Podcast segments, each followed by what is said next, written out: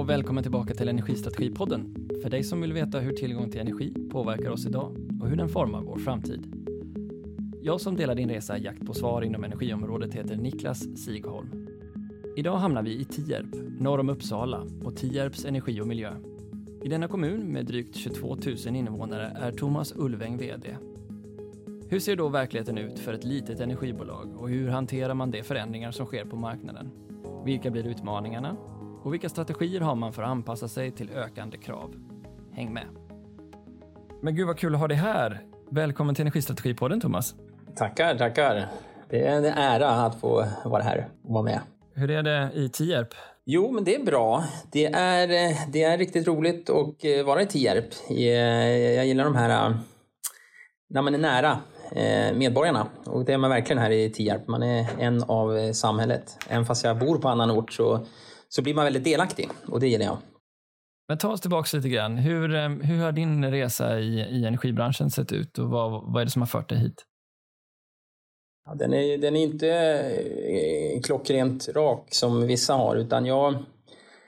Om jag ska ta lite kort från början så, så är jag ju från början från eh, lantbrukare och utbildar mig inom lantbruk. Eh, så att eh, det inte har varit självklart att jag är där, där jag är idag, utan, utan det var ju lantbrukare och bonde som jag skulle bli. Men eh, ska vi säga under eh, 90-talet så, så, så tröttnade jag lite på bondelivet och det var för att eh, något som hette Omställning 90, det vill säga att staten sa att vi, om ni lägger era, era mark i, för fäfot så får ni mer betalt än om ni odlar. Eh, och då dog, då dog mitt eh, intresse för lantbruk, för det är inte direkt så motiverande att Eh, driva ett företag som, där någon betalar för att man inte ska odla något. Eh, så att jag gjorde ett vägval där 90-talet att jag, jag måste göra något annat och då blev det komvux och KTH då eh, och blev civilingenjör. Så att, så att redan från början så gjorde, har jag en liten annan bakgrund. Sen hamnade jag ju tio år i, inom läkemedel och medicinsk teknikbranschen. Och efter ett tag då så hamnade jag i energi. Men, men det har väl varit så att jag på något sätt har jag alltid drömt om att, att jobba med energifrågor när, när, jag, när jag pluggade på KTH så var energi, men det slumpas lite att jag hamnade, gjorde exjobb inom medicinsk teknik och läkemedelsbranschen och hamnade där i, i några år. Ja, men det låter ju annars som att energibranschen ligger närmare ditt ursprung inom, inom lantbruken än vad just medicinteknikbranschen gör.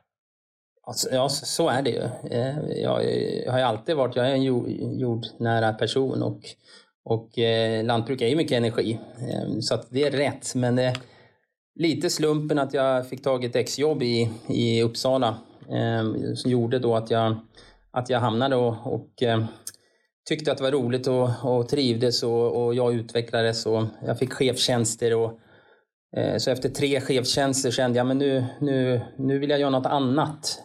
Och eh, jag jobbade på ett eh, medicinskt bolag som hette QMed som eh, producerar eh, produkter utifrån hyaluronsyra. Det vill säga man byggde volym under, under huden. Ja, ta bort rynkor, estetikmarknaden. Tjäna väldigt mycket pengar och det var väldigt fritt. Det var... Ja, vi fick göra vad vi ville. Jätteroligt. Men efter ett tag så kände jag att nu vill jag göra något annat. Jag ville, eh, jag ville utvecklas och då, då började jag titta runt omkring mig. Vad finns det för produktionschefsjobb i Uppsala? Eh, och insåg väl snabbt att om jag ska fortsätta banan inom läkemedel så finns det en otroligt stor konkurrens i Uppsala. Eh, och då slumpade sig lite att, att det blev ett jobb på Vattenfall ledigt, distribu distributionschef i Uppsala. Och jag blev påhejad av en gammal kursare som, som nu jobbar i energibranschen. Eller som har jobbat i energibranschen hela tiden som sa att det är klart du ska komma över, det här är jätteroligt. Så det var det sättet jag någon vågade satsa på mig på Vattenfall eh, mm. och tro på mig. Så det var så jag hamnade i energi. Och det här var ju 2000, 2010 jag började inom energibranschen. Då. Spännande. Och sen dess har du blivit kvar? Det, det som jag, det jag fick höra innan, vad som var så bra med energibranschen, eh, har verkligen, eh, kan jag verkligen hålla med om. Och eh, det var egentligen två saker. Det, det ena är att eh, det finns en otroligt stor arbetsmarknad. Man, man kan ju välja otroligt olika eh, områden att jobba inom. Eh, så det är en sak. Men en annan sak var att det är en otrolig öppenhet. att vara produktionschef och tillverkningschef på ett eh, läkemedelsbolag eller medicinskt tekniskt bolag så pratar man inte med några andra än, än egentligen sina kollegor. Det är ju väldigt hemligt. Du ringer inte upp en konkurrent och säger hur gör ni med, med, med den här delen? Utan det var ju något som verkligen har infriats. Att otroligt vilken, vilken öppenhet och man hjälps åt och man samverkar. Det, det är det som jag tycker gjort att jag känner att jag har verkligen landat i, i det här. Och plus att man gör ju faktiskt någonting för, för samhället, vilket är fantastiskt roligt. Hur, hur, tror du, vad tror du är för erfarenheter du har tagit med dig från din lantbrukarbakgrund in i energibranschen? ja, eh, ja, det finns ju ganska mycket faktiskt. Eh, jag reflekterar ganska ofta om det. Jag menar, jag har ju gått en lantbruksskola, jag kan köra en traktor. Jag har gått svetsutbildning, jag vet, eh, jag vet hur jag bondsvetsar i alla fall. Eh, inget, inget rostfritt här heller. Men, så att jag har väldigt mycket, jag har ganska lätt att eh, sätta mig in i, i det praktiska arbetet och förstå. Så jag tror att jag har lättare att ta beslut, allra helst när det gäller teknisk utrustning och tekniska beslut. Så, så har jag väldigt lätt att förstå, för jag har ju varit där själv. Ehm, och jag tror också att, så det har jag med mig. Sen, sen tror jag också att jag har med mig att eh, jobba hårt. Lantbruk är ju det är ju ganska tufft och kanske inte det mest högbetalda. Eh, och eh, det som styr dig som lantbrukare är ju väder eller politiska beslut. Det är ju, är ju utmanande och det är ungefär samma som styr energibranschen tänkte jag säga. Men, men det tror jag har med mig att det är, det är bara att jobba hårt. Det finns ingen, det finns ingen, det är ingen som kommer att rädda dig utan det är bara att ta tag och, och kämpa. Det har jag nog med mig. Det är kanske är lite spekulativt från min sida, men är, är det också det som har gjort att du sökt dig till, både när du var vd för, för energibolaget i Enköping, en Energi och nu också Tierp, att du från Vattenfall har sökt dig till mm, lite mer mm, småskaliga energibolag? Jag eh, skulle nog säga att eh, jag har inget problem med eh, större bolag, men, men det som är, jag har en otrolig frihet Ehm, i, ett mindre bolag. Eh, och och, och ehm, det, det, det gillar jag, att jag har ju makten. Är det någonting i bolag som inte fungerar så är det ingen annan än mig själv jag kan skylla på. Och det gillar jag, att, att det är inte så att det är en marknadsavdelning som inte sköter sig eller, eller projektledarna sköter sig inte. Nej men det är jag som inte, Jag, då måste jag ta tag i och det är det jag gillar. att och det är väldigt avstressande för mig som person att jag vet att jag har ingen att skylla på. Det är bara att bita ihop och ta tag i det. Och det gillar jag.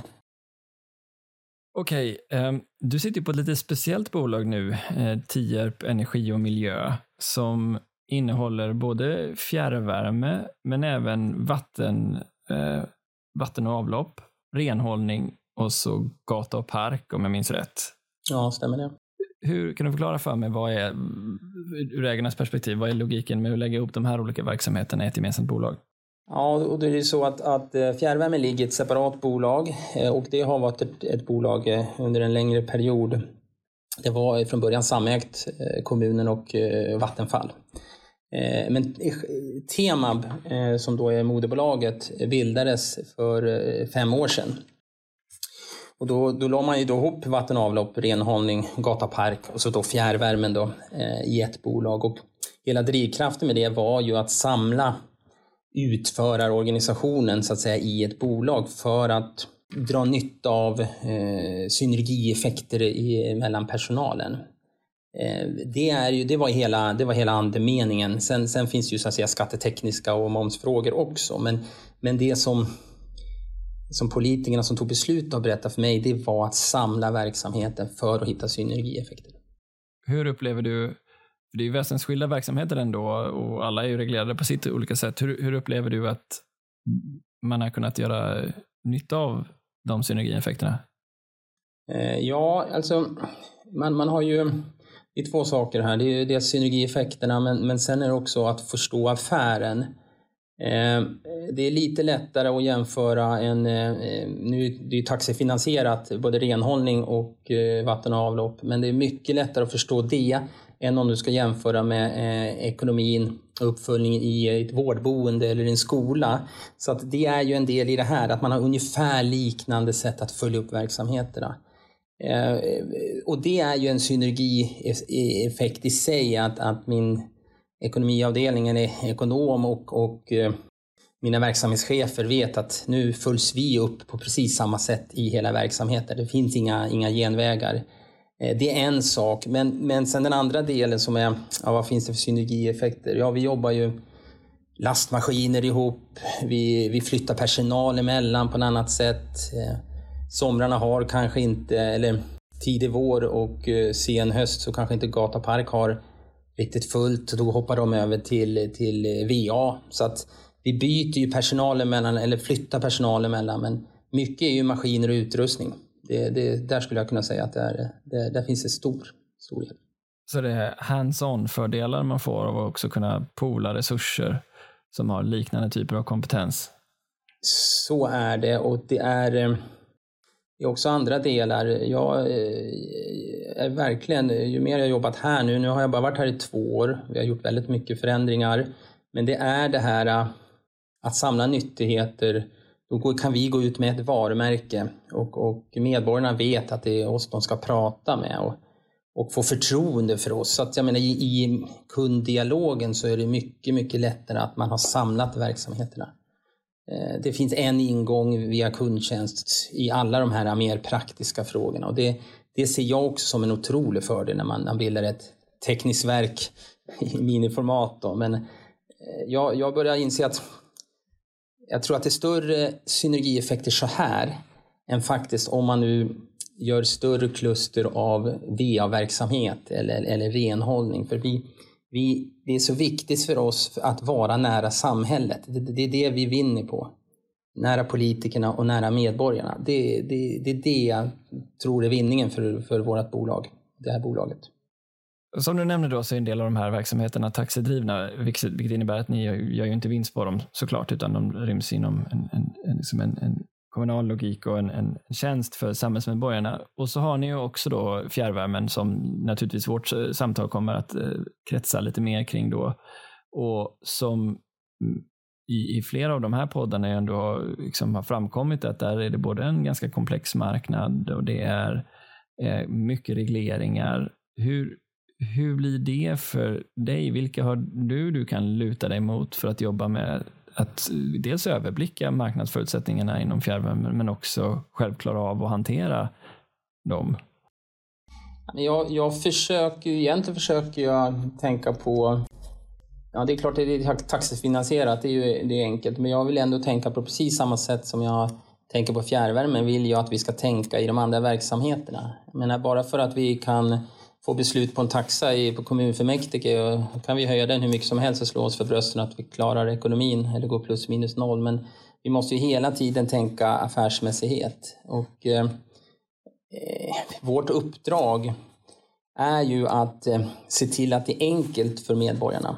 Eh, om vi då tar, tar renhållning, ja vi ska se till att det finns de här tjänsterna så att det är lätt för, för medborgarna att göra rätt.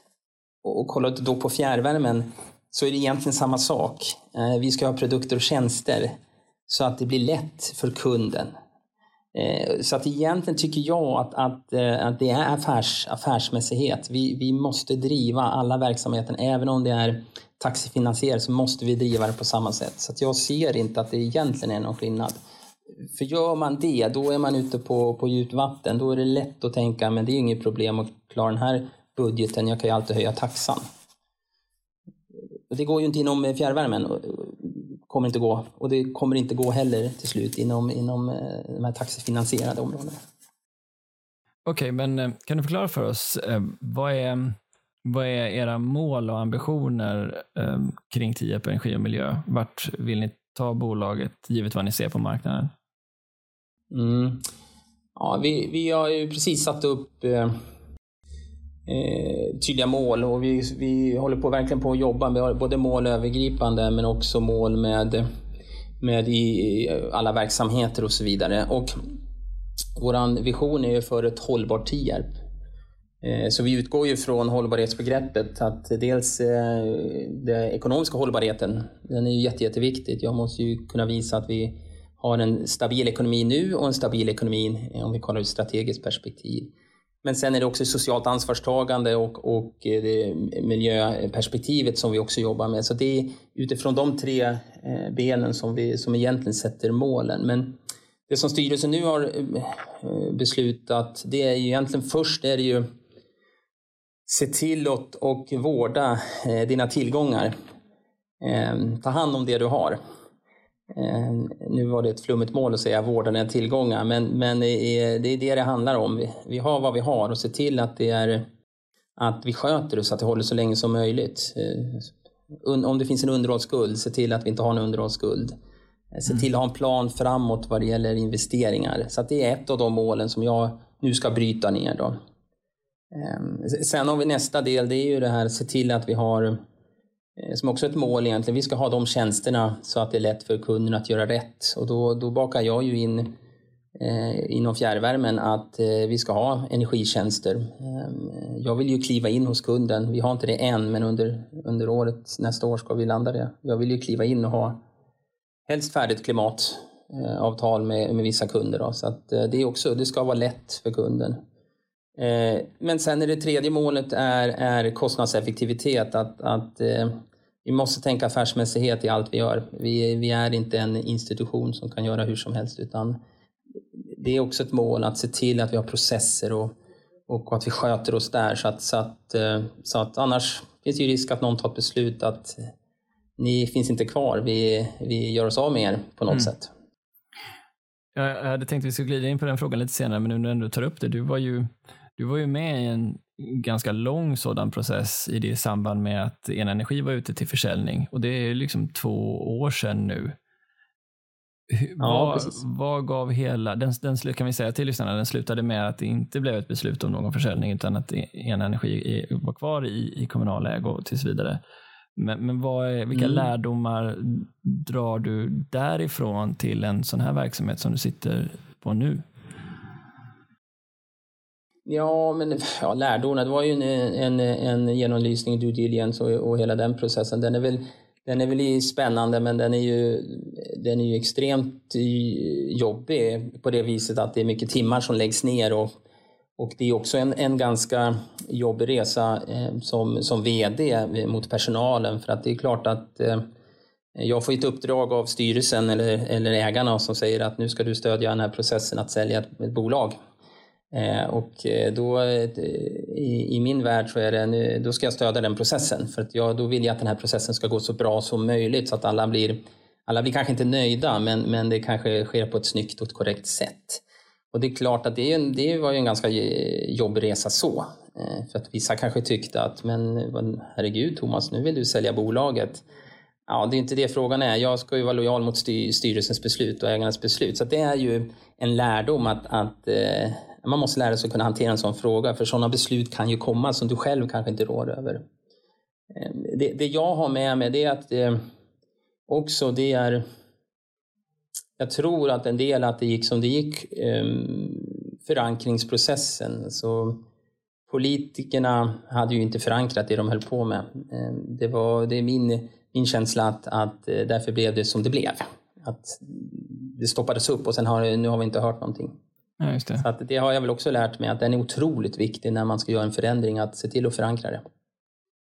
Finns det någonting du kan ta med dig, jag, tänker i, i det som ledde upp till ett sådant beslut? Vad är det som eh, eh jag menar, det kan du gärna svara på, men jag tänker hypotetiskt är att, liksom, att TIP vill behålla sin, sin fjärrvärme trots liksom alla marknadsförändringar och, och krav som kommer på verksamheten. Vad är det man behöver säkra upp för att kunna tro att verksamheten kan klara sig på egna ben så att säga, även om man är en, en, en liten fisk i en stor sjö? Ja, vi hade en, en eh, om vi kollar på den eh, resan som Ena Energi gjorde ur ett resultatperspektiv så var det en fantastisk resa. Eh, och den började ju innan jag började där. Eh, men vi gjorde ju en total omställning från 100% eh, skogsflis till 100% returträ. Och, eh, Eh, och det var ju drivet eh, ur ett ekonomiskt perspektiv att vi, vi måste få upp, res, eh, få upp resultatet för att klara kommande investeringar på, och då var det bara på sajten. Varför man ville sälja var ju en kombination att man, man ville ju flytta hela, hela värmeverket till, till en annan, en annan plats. Eh, men den ekonomiska resan vi gjorde eh, tack vare att vi ändrade till, eh, gjorde om till returträ och det, den hade vi aldrig lyckats om inte vi hade haft Erik Holmér som då var produktionschef som extremt tekniskt kunnig. Som, som verkligen vågade ta risker som drev, drev det här. Eh, och vi, när jag kom in då låg, hade vi gjort ackumulativt 20 miljoner minus under en tioårsperiod. Jag tror sista året och förra året gjorde man en vinst på 30 miljoner. Men hela drivkraften var, och det är ju, ja, alla som jobbar i branschen vet väl om det här, men att det är många bolag som har haft i sina ägardirektiv att man ska ligga bland de 25 25 billigaste och man ska ha låg vinst för att det ska vara billigt med fjärrvärme. Men man, det viktiga, man måste ha långsiktiga planer för att se till att man har tillräckligt mycket kapital så att du kan göra de kommande investeringarna. Mm. Och det var ju drivkraften och det, det, lyckades vi med. Och jag skulle säga att kassan är nog ganska stark nu på, på energi. Mm. Om du överför det till den situationen du befinner dig i nu, eh, för ni har en bioanläggning om jag förstår saken rätt. Ser du, du, du antar att du måste se samma typer av behov även där då? Ja, det är ju, det är precis samma, samma här. Nu, vi har ju, har ju mycket mindre verksamhet eh, och jag har ju ingen, ingen kraftvärme utan det är hetvattenpannor på, på tre orter. Ehm, och det är eh, skogsflis eller grot och eh, pellets som jag har i mina, mina anläggningar. Så det är, en, det är en mindre verksamhet. ungefär 60, 60 GWh som jag har försäljning. Men, men det är egentligen ingen skillnad. Vi, vi, man har historiskt gått med alldeles för liten vinst. Man har inte betat av eh, sin låneskuld. Så att egentligen eh, vad jag gör nu är att jag eh, gör precis samma resa. Att jag har lagt upp en strategi för hur vi kommer höja taxan, för vi ligger väldigt lågt i taxan. Men också kolla på kostnadsbiten. Vad kan vi göra om för att få ner produktionskostnaden? Så att egentligen är det mitt mål nu det är att, att se till att vi kommer upp på en, en vinstnivå eh, och fortfarande behåller kunderna och får fler kunder då, men ligger på en vinstnivå så att vi kunna, kommer kunna beta av eh, lånen egentligen för att mm. förbereda för kommande eh, investeringar. Det. Men det är alltså eh, även i, i det här du säger en, en passning till alla de eh, kommunpolitiker som sitter i styrelser och som äger representanter för sina energibolag att, att våga vara tydliga med lönsamhetskraven för att få långsiktighet i affären? Ja, det, det är det verkligen. Jag, jag, när jag började på ENA då var jag, jag var väldigt förvånad hur man kan, eh, och jag hör ju det här i branschen, hur man, hur man, hur man kan tänka eh, så att eh, nej, vi, ska inte, vi ska inte gå med vinst för att eh, vi ska ha låg fjärrvärme. Då har man inte ens reflekterat över vilka kommande investeringar man har.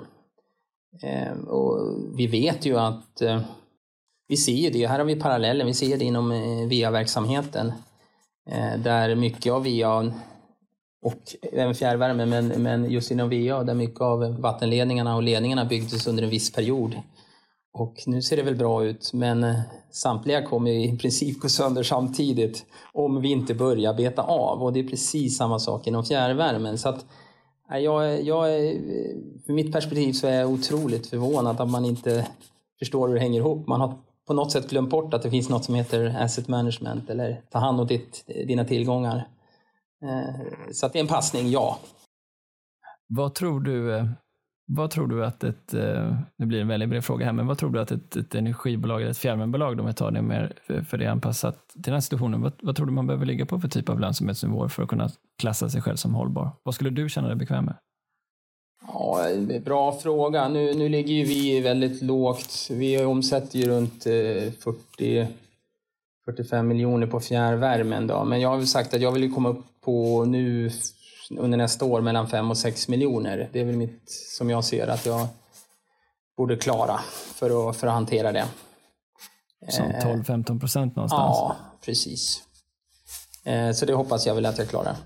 Men sen har inte jag gjort någon djupare analys vad jag, vad jag måste ligga på. Men helt klart så att, att ligga på en, en, två, en miljon i vinst är ju inte hållbart. Hur, det finns så många olika intressanta spår du tar upp här. Man kan egentligen välja vilken väg som helst, men om vi håller oss kvar vid asset management, om jag väljer det spåret till att börja med, då, ehm, så är ju en övergång till svårare bränslen någonting som har, hela fjärrvärmebranschen har hållit på med som en omställning under en längre period. Ehm, vad ser du att ni måste klara av att eh, liksom, hitta för typer av förmågor kring er asset management för att klara av att göra den resan som, med all respekt, men ändå som ett så litet bolag som ni är? Ja, och det, det här är ju utmaningar när man är ett mindre bolag och har eh, alltså mindre pannor.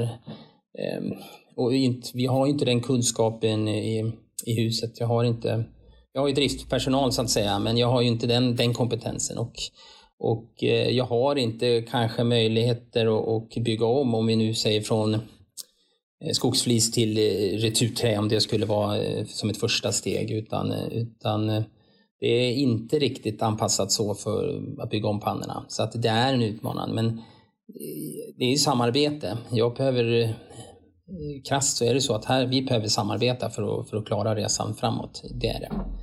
Hur gör du det? Jag, Hur hittar du dem? Ja, det är, det är ganska enkelt. Jag, jag gillar ju samarbete och eh, det finns ju en, en, en del av samarbete, det är ju inte bara att man, man eh, kan hitta någon, någon annans kompetens eller få hjälp med kompetens, det är också en riskspridning. Och den tycker jag ibland glöms bort eller att man inte tar upp när man går in i samarbete. Och kan vi ta ett exempel som vi, som vi gjorde faktiskt på Enenergi när vi Istället för att köpa ett eget ett debiteringssystem eller faktureringssystem, istället för att Energi skulle köpa ett eget eh, faktureringssystem och så vidare. Och var tvungen att kanske anställa en person som var systemtekniker eller systemansvarig och så vidare, så valde vi att outsourca det till Mälarenergi. Eh, och, och eh, det var ju så, en sak till klart att det blev ju vi sparade pengar på det, men den, den största effekten var faktiskt riskminimering. Skulle jag haft en IT-tekniker och så slutade han, ja då sitter jag med ett stort problem. Ja, där hade jag hela med energi, eller de har ju en större styrka då som, som faktiskt kunde, kunde hjälpa till vid eventuella störningar. Så, att, så för mig samarbete det är, det är också att, att, att, sprida risker. Då kan jag få hjälp av en större styrka. Och det här är ju dialog. Vi har, vi har ju pågående dialoger med, med närliggande eh, värmeverk och se vad, vad, vad, är det för område vi kan jobba med. Och eh, just nu diskuterar vi också eh, driftpersonal och ser vad, vad finns det för synergieffekter? Vad, vad kan vi jobba med för frågor? Och hur är det med eh, organisation för asset management, alltså tillgångsförvaltning, kunna övervaka pannor och se hur slitningen ser ut så att det inte blir en överraskning varje år inför revisionen? Eh, vi, eh, just nu är den inte eh, riktigt på plats. Eh, vi lever lite på eh, historisk, eh, det sitter i, i gamla hjärnor tänkte jag säga. vi har ingen bra struktur för det. Det är under mitt mål under nästa år och nu pratar jag, nu är det ju fjärrvärmen men vi har precis samma i, inom VA och, och, och allhelst inom VA att vi måste ta fram strategiska underhålls, långsiktiga underhållsplaner. Eh, vi måste börja ha bättre koll på, på status på, på anläggningarna. Det kan innebära att vi får eh, jag hoppar lite mer till VA. Vi, vi, vi kanske får filma. Vi får lägga ner och filma så mycket ledningar som möjligt under nästa år för att få svar på men hur, hur är status för att kunna lägga upp en plan för att börja investera. Samma sak inom fjärrvärme. Vi har det inte på plats men det är någonting under nästa år Eh, som, som mitt mål är att få det på plats. Du saknar data alltså? Jag saknar massa data där. Jag famlar. Hur, så här, när man pratar med politiker på en väldigt övergripande nivå så pratar man oftast elöverföring över Sverige och förutsättningarna för ett stabilt liksom, energisystem som helhet. Mm. Finns det någonting du tänker på när du hör den övergripande diskussionen som du skulle vilja skicka med som ett perspektiv från ett, ett mindre bolag om förutsättningen att agera eh, på energimarknaden? jag, jag, lider ju lite att jag inte har någon turbin faktiskt. För att jag, kraftvärme är ju, är ju, är, ligger mig varmt om hjärtat så att säga. Alltså jag, jag, egentligen berörs jag inte så mycket av de frågorna just här och nu. Men, men jag tycker ju så att säga att, att ibland att kraftvärme frågan den, den kommer inte riktigt upp och den, den möjlighet till som vi har med lokal eh, elproduktion eh, eh, med, med effektstyrning och, och, effektreserver och så vidare. Jag tycker att det är väl en... Det är, vi har ju lyft frågan och vi har pratat inom energiföretagen också där med, med systemkartan och hur, hur, hur allt hänger ihop och så vidare. Det, den tycker jag verkligen att, att borde lyftas mer, alltså kraftvärmens roll i, i, i, det totala energisystemet. Att på något sätt så vi pratar väldigt mycket om att, eh, att vi inte får ut effekten på, på olika platser i, i Sverige. Det är bara Svenska kraftnät och, och, och ledningars fel. Och, och, visst är det det, men, men vi har ju en otrolig potential med våra kraftvärmeverk. Mm. Och, och, det är otroligt viktigt att lyfta för att eh, med elprisutvecklingen så eh, apropå investera och investera i kraftvärme kanske är, är en utmanande. Mm. Och hur blir det då med eh, frekvensreglering på lokalt och hur blir det då med effektproblematiken eh, lokalt om vi inte har kraftvärme? Jag tänker, liksom, finns den här frågan även lokalt i, i det lilla samhället Tierp? För ni har både en cementanläggning och ni har järnbruk, järnverkstad och har ni någon integration eller någon diskussion i kommunen där om hur, hur de här verksamheterna ska försörjas? Ja, eh, det är eh, det. Det sker dialog och vi har dialog med, eh, berörda myndigheter om den här frågan. Mycket kanske inte kopplat mot de där två verksamheterna du nämnde utan mycket kopplat till en expansion som man ser i Tierp. Det vill säga att det är stora bostadsområden som, som, som man vill eh, ja, som man har planerat eh, som kommer kräva en hel del, del, del effekt och en del eh, ja, stor försörjning. Så att, ja, det sker dialogen. Det är uppe på agendan. Ja, det är det. Jag, jag tänker min, min, fråga, min förra fråga, så att säga, den som handlade om, om den stora om politiska skedena, så är det väl ändå så att ni påverkas ju på den här marknaden av ett, ett väldigt lågt elpris mm. och vad det ger för eluppvärmd konkurrens. Hur hanterar du det i din affär och din prismodell för att ja, du vet, överleva på marknaden? Mm. Ja, jag, jag, just nu håller vi på att se över hela prismodellen. Vi har ju den klassiska kategoritalsmodellen och, och nu jobbar vi att ta fram en, en, en ny. Eh, och det är ju för att, att ehm, eh, som, som, ja, för att kunden verkligen ska kunna påverka sin, sin eh, de ska få effekt om de jobbar med sina, få ner effekten, om de jobbar med energibegränsningar eh, eller energiåtgärder så, att säga, så ska det ju ändå synas på. För att vi ska garantera att kunden stannar kvar i fjärrvärmen. Så att, ja, hur jag jobbar, ja, vi ska modernisera prismodellen och det håller vi på med nu. Men, men sen är det ju nästa del som, som egentligen är den viktiga. Allt är ju inte pris det finns ju många bolag som har höjt priset eh, väldigt eh, aggressivt, men ändå så är alla kunder kvar. Det är ju eh, mervärdet som vi ger och det är därför vi måste komma längre in. Och det här är inte heller något nytt. Det är många som jobbar med det, men, men det är att komma in och hjälpa kunden. Att ha de här avtalen med, med komfortavtal eller, eller vad nu man kallar det så att säga. För att vi ska göra det så enkelt som möjligt för, för kunden. Så att för mig är det inte bara prisfrågan utan det är ju helhetskonceptet som vi, som vi kommer jobba med och jobba framåt med. Och vi, vi tänker på den här hållbarhetsfrågan då och hur ni jobbar med den. Nu är det ju väldigt olika naturligtvis att prata mer jämfört med några av de stora bolagen som har CCS-satsningar igång och som talar om kundens förväntningar bortåt 2030. Hur ser du att er position kommer att förändras eller utmanas på den tidshorisonten och hur ska ni jobba för att möta det om du ser en skillnad från idag? Ja, vi har ju inte riktigt eh, samma möjligheter och resurser, även om det är fantastiskt roligt att, att jobba med innovativa projekt. Men eh, igen så Eh, är det ju risk, eh, riskminimering. Vi, vissa projekt ska inte vi ge oss in i för det kan äventyra hela eh, mitt, min affär så att säga. Men, men vi, vi jobbar ju väldigt mycket med, lokalt med hållbarhetsfrågor eh, och det är, det är där vi, det är där vi ska vara. Sen, sen får ju vi rida lite på, på vad de större bolagen gör. Därför är det jätteviktigt att vi har nära samarbete eh, och dialog så att säga för att, för att kunna på något sätt också styra in i, i samma riktning eftersom jag inte själv kan ha de resurserna. Så att, där är de här samarbetena som är så otroligt eh, viktiga för mig. Men, men, för mig med hållbarhet är ju ganska brett eftersom jag har flera verksamheter. Ehm, och fjärrvärmen, där är det klart att vi jobbar med, med, med hela den biten. Vi blev ju helt fossilfria vad det gäller uppvärmning. Tog bort den sista fossiloljan här i, i, förra året. Det är ett sätt att jobba med det.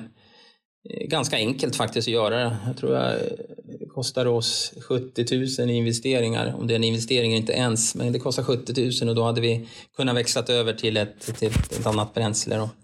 Ehm, det var bara fråga om att det var någon som vågade göra en förändring. Så att vi jobbar ju, men det blir väldigt lokalt så att säga. Eh, och i, i mindre, läge, mindre nivå. Ehm, hur är det för er att hantera regleringar som kommer? Då? Det ska vi inte bli för tekniska här, men det finns ju en, en mängd regleringar på utsläppsnivåer mm. och på krav för, um, på fjärrvärmen. Um, hur, hur hittar du resurser för att klara av att möta upp vad det är ni ja, behöver gå till mötes? Vissa bolag har ju nämligen en hela avdelningar som jobbar med sånt. Hur, hur gör ni? Ja, jag, jag har ingen avdelning direkt. Eh, då, då, igen, då, där, och nu när vi har bildat, när det här bolaget bildats så, så har vi en resurs som eh, jobbar brett i hela bolaget. För jag har ju lagar och regler i både eh, VA-verksamheten och reningsverksamheten så att där har jag valt att, att placera en, en, eh, om vi ska nu kalla det centralt, som, som stöttar upp och hjälper mig med, med de frågorna. Så det är en kombination. Dels så Eh, håller vi i det vi klarar av och, och, i de olika organisationerna. Så, så har jag valt att göra. Men jag har ju inte, kan inte ha någon stor stab. Det, det finns inte. Men det låter nästan som att du beskriver det som att den här eh, sammanslagningen av de olika, dels kommunala eller nyttotaxidrivna verksamheterna och fjärrvärmeverksamheten, det är en förutsättning för att du ska kunna klara av att driva din business. Fjärrvärmen hade inte klarat, riktigt klarat av att stå på egna ben med allting som, som krävs runt omkring. Nej, men eh, det skulle jag nog säga. Det, visst är det så, men, men eh, så är det. Det skulle jag nog säga, för att jag kan ju inte ha... Så därför behöver man pola, pola resurser? Ja, men så är det Och jag menar, det går inte att anställa en, en fjärdedels person.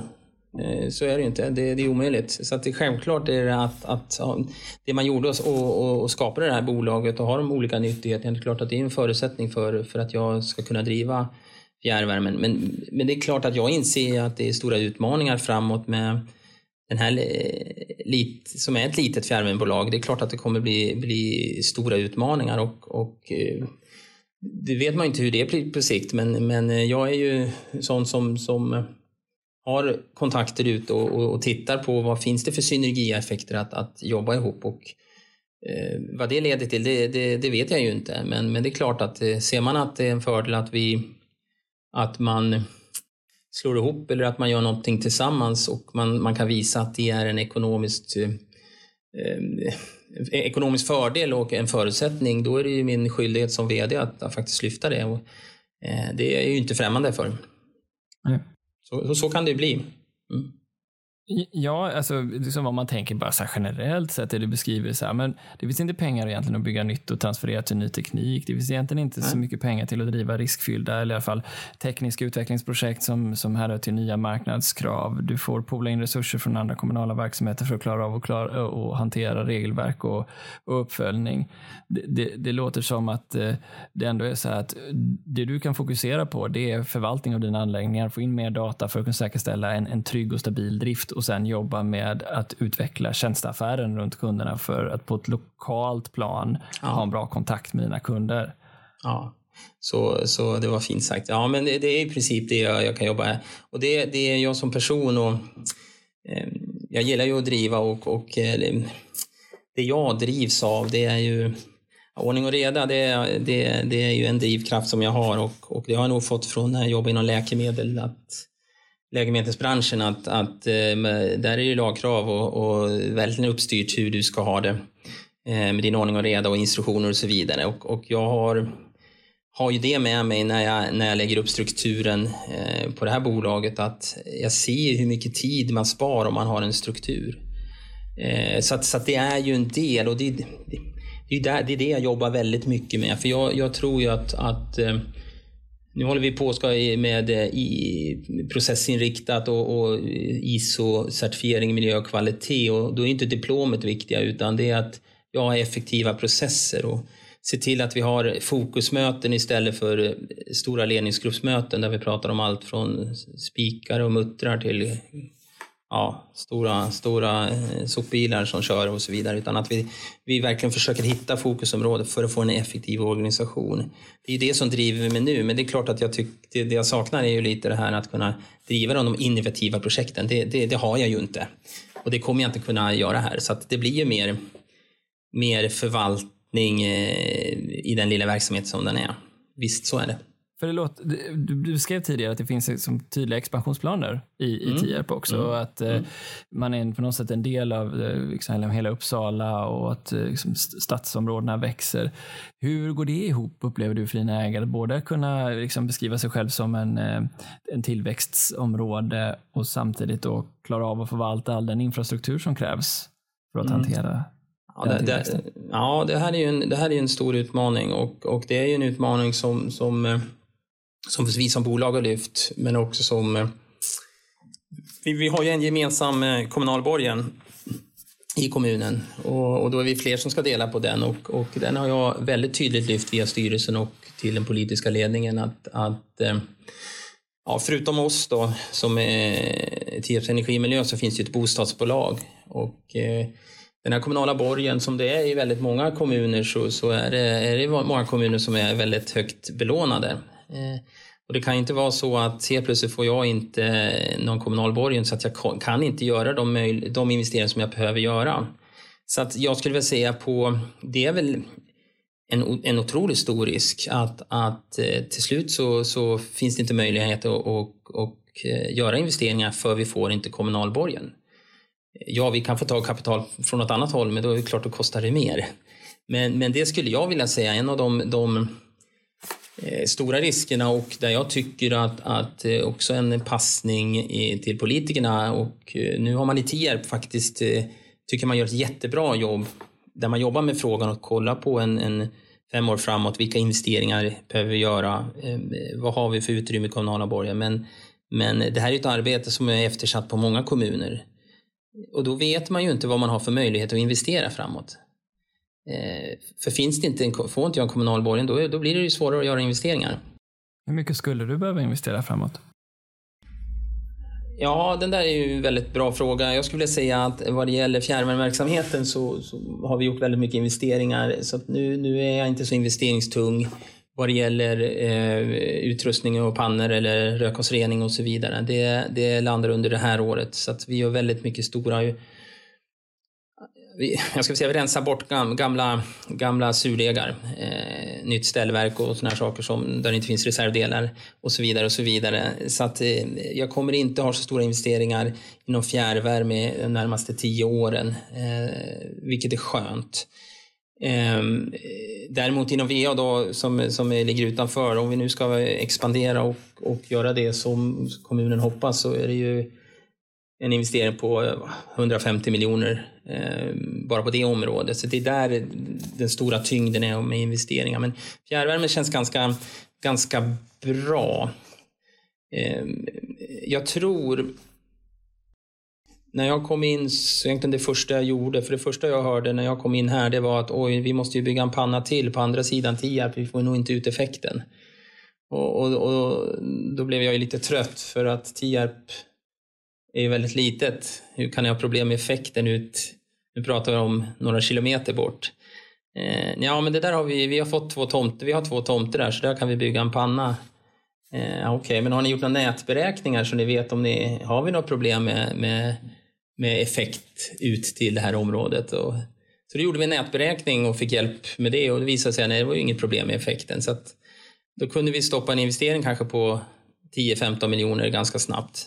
Som säkert hade blivit av om, om, om man inte hade lyft, lyft huvudet och tittat lite strategiskt. Vad är det vi har? Vilka tillgångar har vi och kan, hur kan vi utnyttja dem? Annars tror jag att det hade blivit eh, en panna på andra sidan Tierp. Hur vanligt tror du det där är? Att eh, kommuner överinvesterar utan att riktigt ha koll på förutsättningarna? Ja, men det, det, tror jag är, det tror jag är eh, tyvärr väldigt vanligt. Men vi ska nog inte bara skylla på kommuner. Det, det är också så att man... Eh, det gäller att jobba ur ledarskapsperspektiv också, att våga göra eh, förändringar. Man kanske inte kan elda en panna som man alltid har gjort historiskt. Det kanske går att byta bränsle. Det gäller ju att internt jobba med förändringsarbetet. Eh, så jag skulle nog vilja säga att det, det är ett... Eh, vi, vi brukar säga att vi är en konservativ bransch och det kanske vi är, men, men jag tror också att vi är rätt konservativa hur vi driftar vår, vår, vår produktionsanläggning. Så att eh, man måste våga och göra förändringar, skulle jag också säga. För att till syvende och sist är det ju bottenraden på resultaträkningen och det är ju kostnaden man måste jobba med. Och då kanske det är på ett annat sätt du ska drifta pannorna och det kanske är ett annat bränsle. Den, den där tror jag att man... Det finns en viss feghet tror jag faktiskt i ledarskapet. Mm. Tror du att en eh, Tierp-invånare som kanske är nyinflyttad mm. småbarnsfamilj om tio år, är man nöjd då med att ha kvar Tierp eh, fjärrvärme eh, utan några direkta nyinvesteringar eller förändringar som det är? Tror du det kommer vara lika acceptabelt då som det är nu? Eh, jag tror att det är så här, om, om, om jag kan undvika att göra större investeringar så, så, så har jag inte byggt upp en, en onödig kostnadsmassa.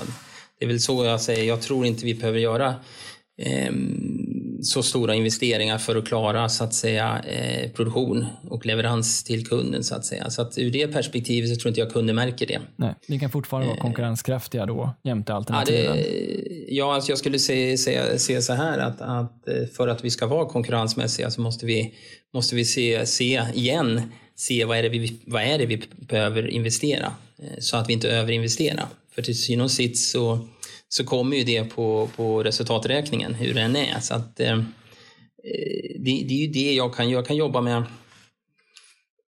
jag kan jobba med prisbilden, jag kan jobba med, med taxan, eh, självklart. Men, men det, det, kan man ju bara göra till en viss gräns, alltså öka intäkter den, den vägen. Eh, men sen är det ju eh, produktionskostnaden och och vilka investeringar jag gör som till slut hamnar på, på resultaträkningen. Så att jag menar, det är de delarna jag kan i stort sett jobba med. Det, det, det, det hörs att du har varit bonde en gång i tiden. Du, du vände på slantarna. ja. ja, tack. Ja, ja, ja. ja. Ja, det, det, är intressant att höra. Men hur tänker man då kring det här med energitjänster ur, ett, ur, liksom, ur det perspektivet? Hur jobbar man smart med de förutsättningar ni har för att bygga en en, en, en energitjänsteverksamhet som ju många energibolag eh, gör naturligtvis, men där marginalen oftast är ganska slimmad ändå, för det brukar finnas konkurrens eh, kring den typen av tjänster. Hur, hur, tänker du? Hur bygger du upp det smart?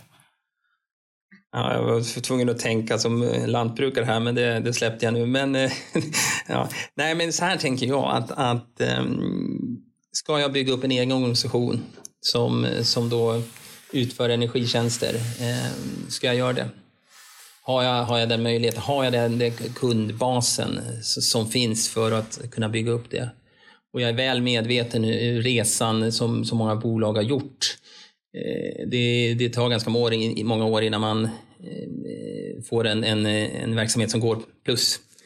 Eh, det, det man räknar är ju mervärdet så att säga och för mig är det ju direkt är det så, är det någon som kan hjälpa mig med det här? Det vill säga, det finns, ju så, det finns ju företag som redan har det här på plats. Ja, men då får jag väl paketera den tjänsten. Att de hjälper mig med den här tjänsten. Eh, men då vill jag ha med Temabs, Temabs hatten på och så vidare. Eh, det viktiga är att, att jag har tjänsterna så att jag jobbar med varumärket så att kunden känner att det är klart jag vill ha fjärrvärme för jag behöver ju aldrig prata med dem för de ser ju till att det är 20 grader i huset. Alltså, eh, så att som du har poängterat och, och, sagt några gånger det här med att ni är så små, hur ska det gå? Eh, ja, precis, jag måste hitta samarbeten. Mm. det man brukar kalla för white label. Ja. Du vill ha någon som erbjuder white label-verksamhet som kan sätta på en Tierp-skylt på bilen och komma ut även om det är en annan organisation i grunden för att det är så Ja. du behöver sourca in för att få kompetensen. Ja. Ja, och det, och det kan ju vara så att jag kan testa det. Sen är det om jag märker att jädrans vilket drag det blir här, ja men då kanske jag ska bygga upp något eget säger vi. Men, men eh, ja, det, det, det är min inriktning. Och eh, när vi pratar samarbete som, som, som vi har det finns ju andra områden som vi också jobbar med och det är ju bränsleinköp. Ja, kan jag lägga min, min volym pellets eh, tillsammans med någon annans volyms pellets och göra en större upphandling, ja då, då ska vi göra det. Så att det är också sådana frågor. Jag måste hitta samarbeten i, i den här verksamheten, annars så kommer det bli väldigt tufft. Var, går, var går gränsen då för den här sourcingen? Du kan ju egentligen dra den hur nära som helst. Du skulle ju kunna ha någon som driftar anläggningen också egentligen och som sköter om Ja. nätet. Alltså vad, Så kan det vara. vad är din core som du, som du i, till all, i alla lägen behåller internt inom organisationen? Ja, alltså det, det, och då kommer man igen till, till syftet med bolaget. Det är att, att vi har flera myndigheter i ett bolag och, och vi kan använda varandras resurser. Så att det jag gör först och främst det är ju att jag tittar, kan jag flytta personal emellan under vissa perioder? Eh, så att det är det första jag gör. Jag försöker ju lösa uppgiften internt först. Eh, För att jag tror ju ändå att kärnkunskapen vill jag ha, ha i bolaget. Det vill säga driftskunskapen, de som driftar anläggningar. Det är inte någonting jag vill lä- lägga ut. Eh, Däremot om, om, om det är andra delar som i- det inte är kritiskt, det, det kan ju vara så att säga eh, skulle kunna vara att sköta kundernas värmeväxlare, det skulle kunna vara att köra fram bränsle och så vidare som är kanske lite enklare, det har jag inga problem att lägga ut. Men eh, så länge att vi har, har det här tänket och, och vill ha de här typerna av nyttigheter i samma bolag, då vill jag hellre jobba med de interna resurserna. Så, så nu har jag ju personal som, som har lite lägre, som jobbar inom Gata Park, som, som håller på att tränas upp inom, inom fjärrvärmen för att kunna användas som en resurs. Så att där jobbar jag hellre med interna, med de kritiska stegen, men det runt omkring, det, det måste jag ju lägga in. Vad skulle du säga är eh, Tierp Energi och Miljös största styrka? Ja, ja men den, är, den tycker jag är, är... eh, När vi pratar om visionen för ett hållbart Tierp. En vision som, som, eh, som fanns innan jag kom på plats. Jag tycker den är fantastiskt bra för att den, det är precis det vi jobbar med. Vi är lokalt förankrade i Tierp och, och vi är motorn i hållbarhetsarbetet.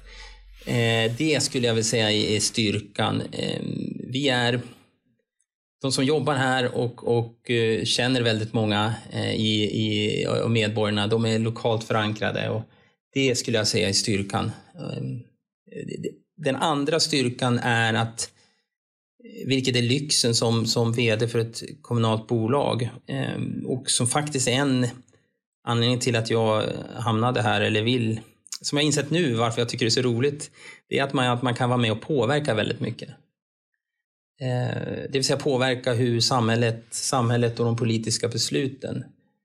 Jag, jag fick ett tips när jag började mitt första vd-jobb att tro inte att du kan ändra en kommunal verksamhet. Ska du försöka dig på det då, då kommer det bränna ut dig. Men jag har väl insett att man kan påverka eh, eftersom jag har, jag har ju raka Eh, Jag har ju snabb kontakt med kommunalråden, med kommundirektören och så vidare. Och är det någonting jag tycker, varför jobbar vi inte med det här? Så kan jag ju skjuta in de frågorna. Så det är ju också styrkan i lilla mindre bolaget och kommunägt bolag att jag kan påverka samhällsutvecklingen. Det är ju för mig en otrolig lyx som jag tror att eh, fler borde inse. Det är otroligt vad ni kan, kan få förändringar i, i, i ett samhälle. Hur eh, märks det här på något vis i även det lokala samarbetet med näringslivet? Vi var inne på det lite grann förut, men Mm. eh, hur, hur tänker du kring att skapa förutsättningar för mer business i Tierp eh, utöver att förvalta det som finns på ett bra sätt? Ja, men, men det är ju... Det är ju för mig är det ju... Det hela bygger ju på att jag har en, en, en, en, en god affär. För mig är ju förvaltning är ju mer att... att eh, det, alltså det är ju förutsättningen. Vi måste ju hela tiden hitta, hitta nya kunder och, och eh, nya tjänster och, och se till att vi bibehåller de kunderna som vi har. Om, om man inte jobbar med den frågan då, då, då vet jag inte riktigt vad man ska jobba för. Då kan man ju inte vara VD för ett, för ett, ett, ett aktiebolag. Det är ju omöjligt om man inte vill skapa en vinst eller skapa ett mervärde. Det, det, för mig går det bort. Eh, vi jobbar ju med närheten till, till, eh, till företagen. Alltså, så är det. Eh, kundträffar och, och så vidare. Eh, och sitter i nätverk ehm, för att just, för att just eh, i förtroende eh, få, få igång en dialog. Alltså, den är ju otroligt central. Nu är det ju jag ska säga ganska enkelt, tycker jag då, ändå att, att Eh, samma sak i Enköping och En Energi och här så de större fastigheterna de ansluter sig till fjärrvärme. Det, det är inte så svårt att eh, få dem ansluta till fjärrvärme. Vi har en eh, eh vi får bra nöjd kundindex och, och det känns som de ja, företagen tycker det vi gör är, är bra. Så att kunddialogen är ju otroligt mycket och den, den måste vi jobba, jobba med och, det, och det, det gör vi. Finns det någonting du skulle vilja skicka med eh, till det nationella planet om, om förutsättningarna att, att driva en, en, en lokal verksamhet och vad, vad ni behöver för att kunna vara långsiktiga? Är det någon sån särskild utmaning som du tycker att vi borde belysa? Nej, men det, det är ju som alltid det här. Nu, nu sitter jag i, i i, i energiföretagen i, i, och är aktiv där också eh, i styrgrupp Mitt och så vidare. Och där diskuterar vi ju också mycket det här med, eh, med förutsätt, förutsättningarna att, att, att, att man tar de politiska beslut och, och, så att säga så att det finns en, en långsiktighet så man kan göra en, en, en, en längre planering. Det, ja, men ska man... Vad är du rädd för? Då. Nej, men det är, egentligen, jag, är, jag är inte direkt en, en rädd person så, men, men eh, jag menar, det, det vet ju du också och, och, ni som lyssnar också, att ska man göra en större investering så gör man inte det på ett år, utan det är, ska du bygga en ny panna och är lite större så, så är det en miljöprövning och det tar lång tid så att säga. Så därför behövs det ju, det behövs, man måste förstå att det här är en, en, en bransch som behöver långa beslut.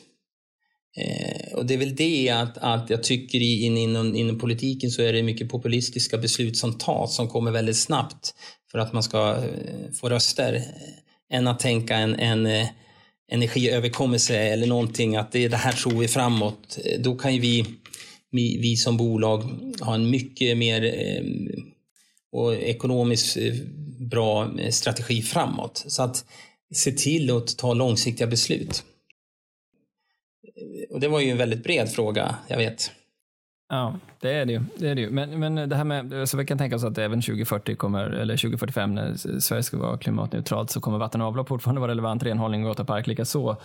Eh, har, eh, har fjärrvärmen fortfarande en position på marknaden då? Ja, det... Är de relevanta? Då, ja, vi, jag är övertygad om det. Men jag tror att... Varför då? Varför då? Ja, jävig här, han sitter som vd för ett bolag, måste man säga det. Nej, men jag är övertygad om det, men, men vi måste ju hänga med och utveckla. Eh, och jag tycker vi har blivit bättre på det, eh, om vi nu pratar kundperspektivet. Eh, det är klart att vi, vi de senaste fem åren eh, så har vi gjort en stor resa när vi, de flesta bolag har ändrat prismodell eh, som en del och man har börjat prata tjänster och produkter. Men, men det där är ju en resa, om inte vi, det måste vi fortsätta och om inte vi gör det så kommer ju en annan komma emellan och ta en del av, av våran, våran, våran affär. Så det här med ax, ax till limpa, nu kommer lantbruket in igen. Ax till limpa är ju, är ju, är ju jätte, jätteviktigt för att om inte vi tar helheten så kommer någon annan ta det. Jag menar, Ikea eh, är ju fantastiska. Eh, jag menar, de, de kommer ju kliva in och ta vissa, vissa av våra områden. Det är kanske bättre att vi gör det. Så vi måste ju växla upp den, den in, och vara mer innovativa och se vad är nästa steg. Och det kanske inte jag som ett litet eh, energibolag orkar med och kan göra. Det får någon annan göra och sen får väl jag förhoppningsvis dra nytta av det. Men jag är övertygad om att fjärrvärme och kraftvärme kommer finnas kvar. Och allra helst när vi pratar om eh, effektbrist och, effektreglering och balans på nätet eh, så tror jag att, att när det kan komma upp en, lyftas upp ännu mer på bordet att vara en del av, av ju mer sol och vind vi får så måste vi faktiskt ha en lokal eh, produktion så tror jag att det kommer vara ännu viktigare. Men vi behöver vara, vi behöver vara bättre på att förhäva oss eh, och, och, och, säga att det här kan vi hjälpa till med än att säga att gud vad tufft det kommer vara. Eh, det här kommer vara jättesvårt. Vi måste berätta, gud vad duktiga, vi kan vara med och lösa det här problemet. Det är väl det, är väl det som ligger på oss att, att, eh, och det ligger också på föreningarna att men kom igen, berätta hur bra vi är. För det är vi.